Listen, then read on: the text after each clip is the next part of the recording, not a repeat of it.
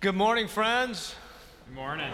Well, welcome to Myers Park United Methodist Church on this Trinity Sunday, first Sunday after Pentecost. We're so grateful that we can gather here in this space in person, as those of you joining us online, wherever you may be. With all the things that we can be doing on this Sunday, we are here and we're grateful for that. My name is Uyan. I'm one of the pastors here at our church. Uh, we especially want to make note of those of you who may be uh, somewhat new or first time visitor. Please let us know of who you are. And I'm grateful to be joined by my friend and colleague, Pastor Nathan. He's going to let us know how we can connect with each other.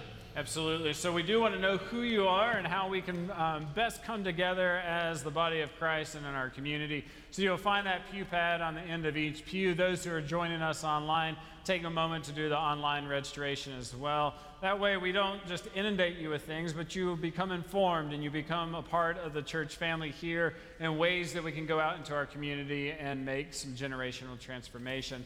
One thing that I want to highlight for us this morning is it started this morning, but it continues throughout the summer as Common Space. It's a gathering in room 108 at 945. It's a great place to engage with familiar faces, meet new faces, and journey through the scriptures together as we continue to grow in our faith. And part of that growing is worshiping. And so let us now worship God with all of our hearts.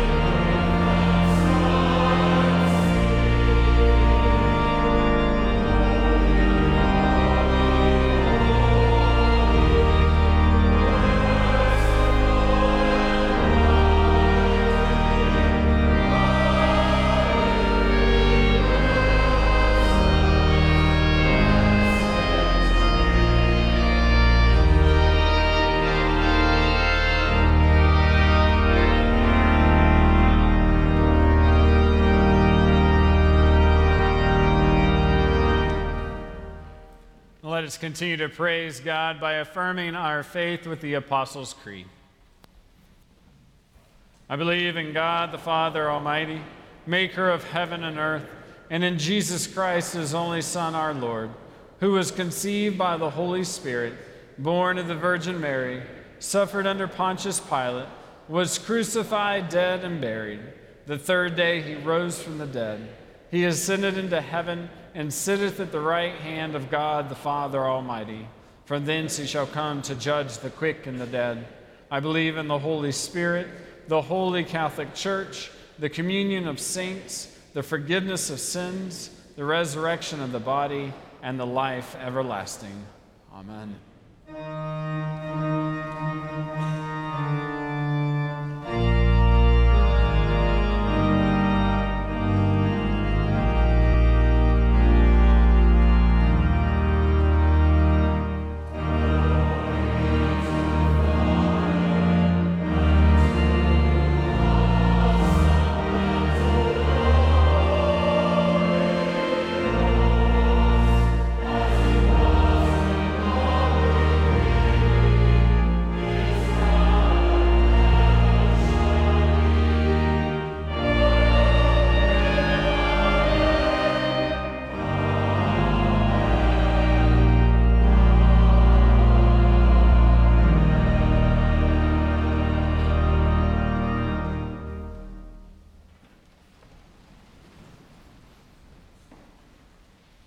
Let us continue to unite our hearts and our voices together as we pray our prayer of confession.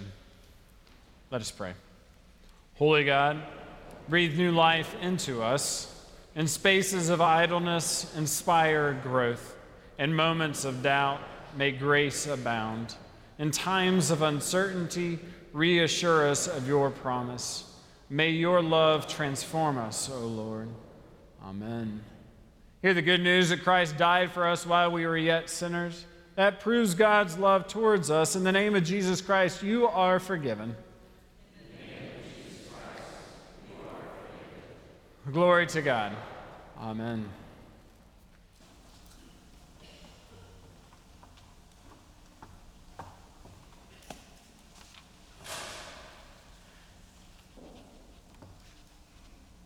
The epistle reading is 2 Corinthians, chapter 13, beginning with the 11th verse.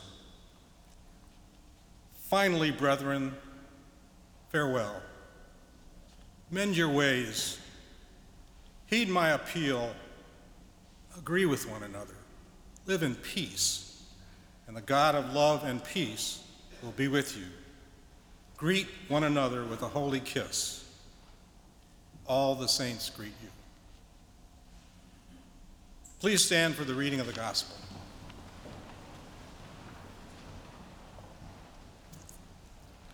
The gospel reading is Matthew chapter 28, beginning with the 16th verse. Now the eleven disciples went to Galilee, to the mountain to which Jesus had directed them. And when they saw them, him, they worshiped him, but some doubted. And Jesus came and said to them, All authority in heaven and on earth has been given to me. Go therefore and make disciples of all nations, baptizing them in the name of the Father and of the Son and of the Holy Spirit, teaching them to observe all that I have commanded you. And lo, I am with you always to the close of the age. This is the word of God for the people of God.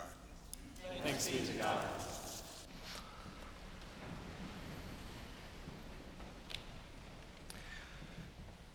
So today is Trinity Sunday. This is a day when we affirm and rejoice in the mystery of the triune God, Father, Son, and Holy Spirit, three in one. It's one of the questions, uh, we have this thing in the Methodist Church called Board of Ordained Ministry where we interview uh, candidates for ministry. And one of the very first questions that we ask during this interview process is the question surrounding the, the Trinity, the triune God. It's a very important one for us. Uh, some people seem to be very clear about this mystery. Some people are utterly confused, while others don't really care that much at all. but it is foundational, uh, fundamental to our faith. Uh, while we may believe this Trinitarian theology to be so clear and self evident to us today, it wasn't always so. Uh, there are a lot of conversations, debates surrounding this fundamental theology of Father, Son, and Holy Spirit. Most notably, a thing called Arian controversy, uh, early fourth century, uh, between Arius and Athanasius, these two Christian theologians from Alexandria, Egypt. And it dealt with uh, substance of God the Father to that of the substance of Jesus the Son. It lasted many, many years. It didn't end, uh, officially end, until 381 AD during the Council of Constantinople arguably one of the most important gathering of Christian leaders ever. Did you all learn this in seminary like I did? Yeah. So here's the thing I can't imagine, I mean, we think we have disagreements today, but I can't imagine the early Christian leaders, the type of veracity of arguments that they were having surrounding something as perennial and important as the Trinitarian God Father, Son, and Holy Spirit disagreements, debates, controversies. Uh, Paul speaks to this in 2 Corinthians throughout the letter.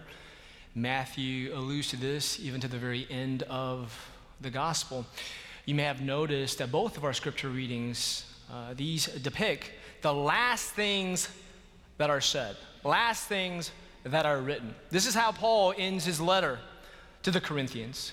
And this is how Jesus ends gospel according to Matthew with his disciple in chapter 28. So let's start with Paul first. For those of you who may know uh, about the church in Corinth, both first and second letter to the Corinthians, you know, Paul, sure enough, he begins with greetings, hello, salutations. I give thanks uh, to God for you. And then he really lays in to these Christians in Corinth of all the troubles that they're having, of all the divisive rhetorics that they're sharing, of all the playing favorites that they're doing, lack of accountability, all the different strifes, disobedience, unfaithfulness. He goes on and on and on and on. Douglas Campbell, who's a New Testament professor from Duke, he's still there. He was there uh, when I was present many years ago. He made it his life work to examine the life and theology of Paul. And Dr. Campbell says there are 15 distinct, specific problems within the life of the Corinth church, the early ancient church. And he further writes that any of those 15 problems could have, should have, would have splintered the church into pieces.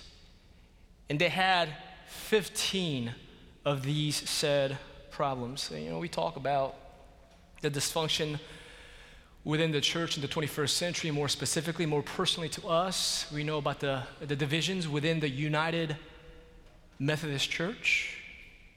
So here's good news and bad news. You ready? We'll start with the bad news. Here's the bad news we have problems. It's all true. we have problems within the life of the church.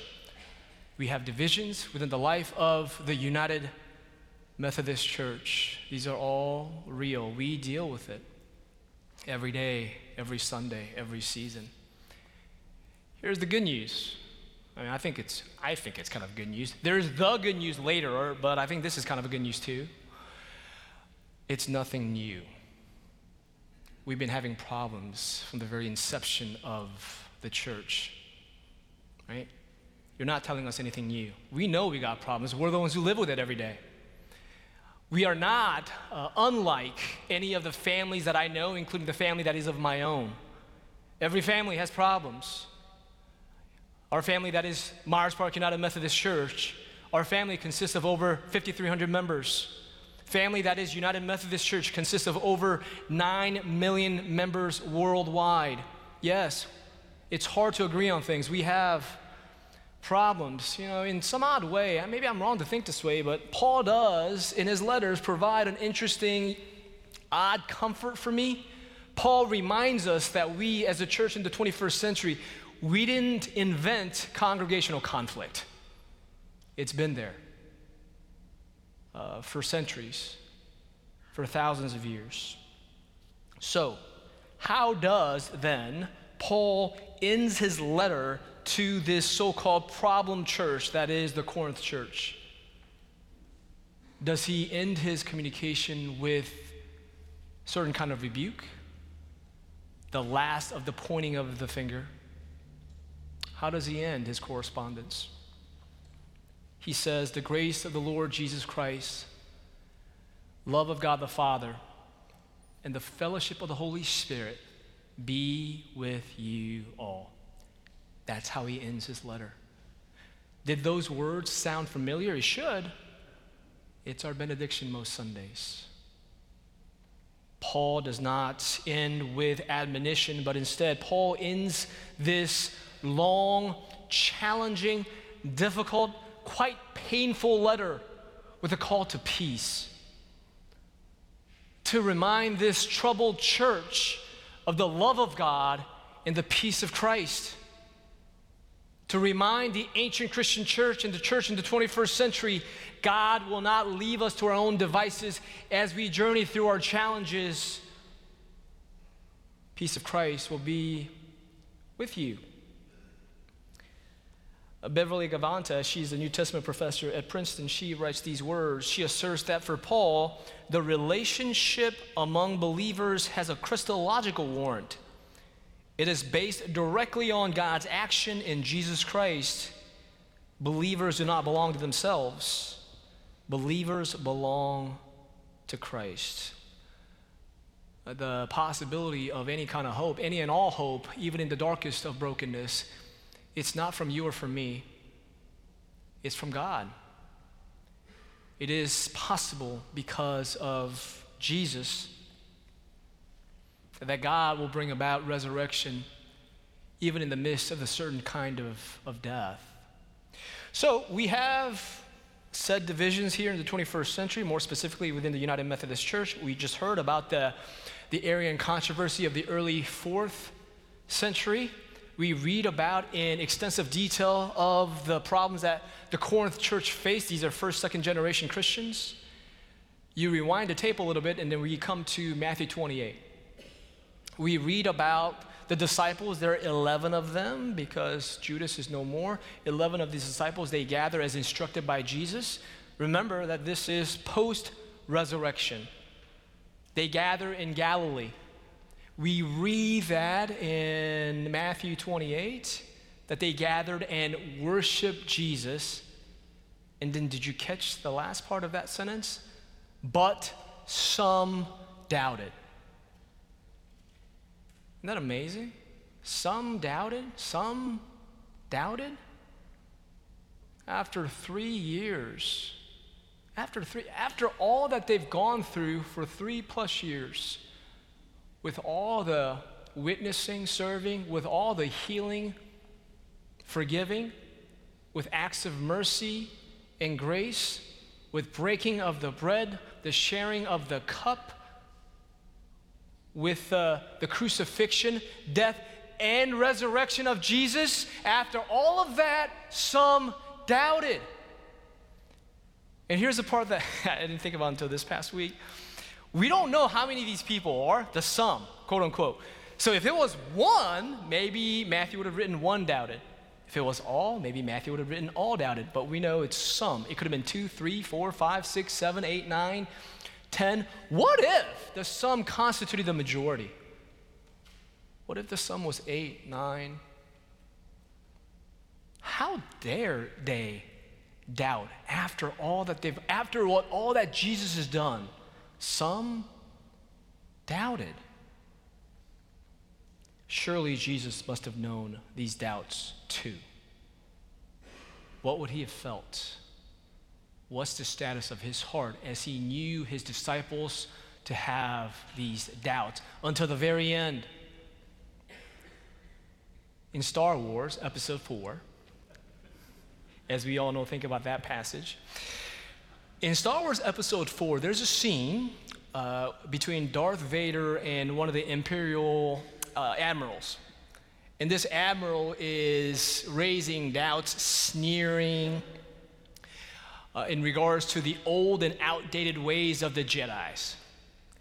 And it is in response to this that Darth Vader has one of the greatest cinematic lines of all time. Remember what he says? He says, I find your lack of faith disturbing. It sounds a lot more menacing when James Earl Jones says it, but I do my best. I've been practicing this week. This is not how Jesus responds. What does Jesus say in the midst of doubt? He says, Remember, I am with you always to the end of the earth. Remember, I am with you always unto the very, very end. Jesus does not deal with the doubts by belittling them or punishing them. Jesus simply reminds them in all of your coming and going, in doing, in all of your spaces and moments of doubts, remember, I am with you always. You are never left alone. Being a beloved community that is the church is not so much about agreeing on one thing or few things or everything. Uh, I mean, we just, we're just not going to be that way. But instead, being the beloved community that is the church is to keep our eyes on Jesus, to know the one whom we believe, despite all the things that we disagree on. And perhaps the antidote to our doubts is not more knowledge, but rather the antidote to our doubts is the everlasting presence of Jesus. When Jesus says, Go out into the world, make disciples of all nations, it's not because we are absence of doubt, but perhaps we make disciples despite all of our doubts because of the presence of God is with us. And we don't need to, we don't need to look too far. The very presence of God is already here, is with you, with me, and with the church. So here's another mark of discipleship trust in the presence of God. Trust in the presence of God, especially in moments of our doubts. For God is with us, for God is here. Thanks be to God. Amen.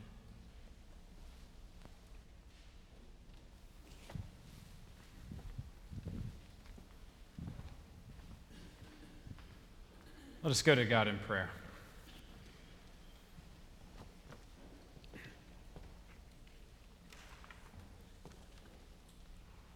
Creator God, Holy One, Maker of love and source of joy, we give you thanks for the infinite variety of your creation. We bless you that we are fearfully and wonderfully made, and that everyone is your beloved. Lord, in your mercy, Compassionate God, we seek your mercy today and confess, especially when we don't love, interact, care, or include our fellow sister and brother as we ought. More so, we confess that we have chosen paths of least resistance. We have become silent, complacent, and acceptors of the status quo. And so we pray that our eyes would see as yours do that our hearts would soften as yours, that we might truly be a people of inclusion and welcome personally and as a church with and for the most vulnerable.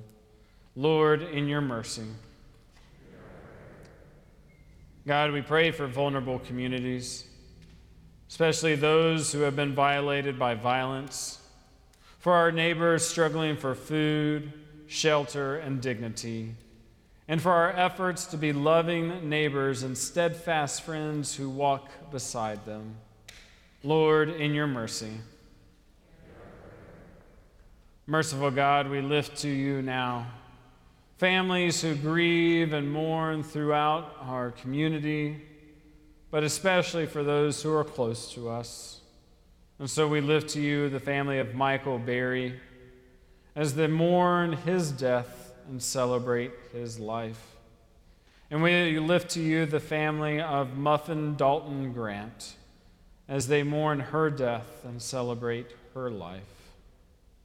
God, there are many more who are struggling this day, struggling with sickness, anxiety, stress, marital turmoil, loss of friends and family due to small to large disagreements.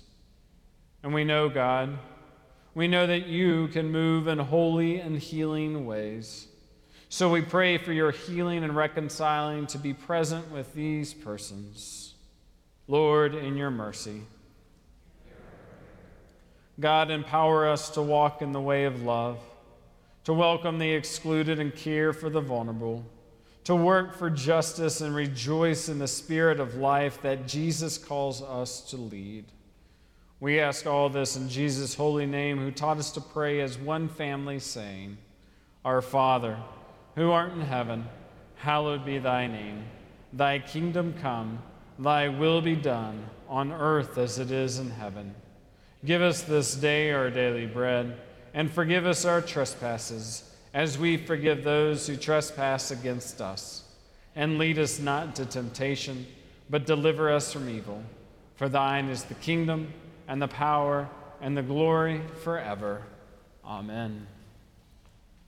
And as we continue this time of worship by giving back to God our tithes and offering, we lift and celebrate the robust ministry of our young adults, knowing that they are growing in their faith and going out into our community, forming community, and seeking transformation.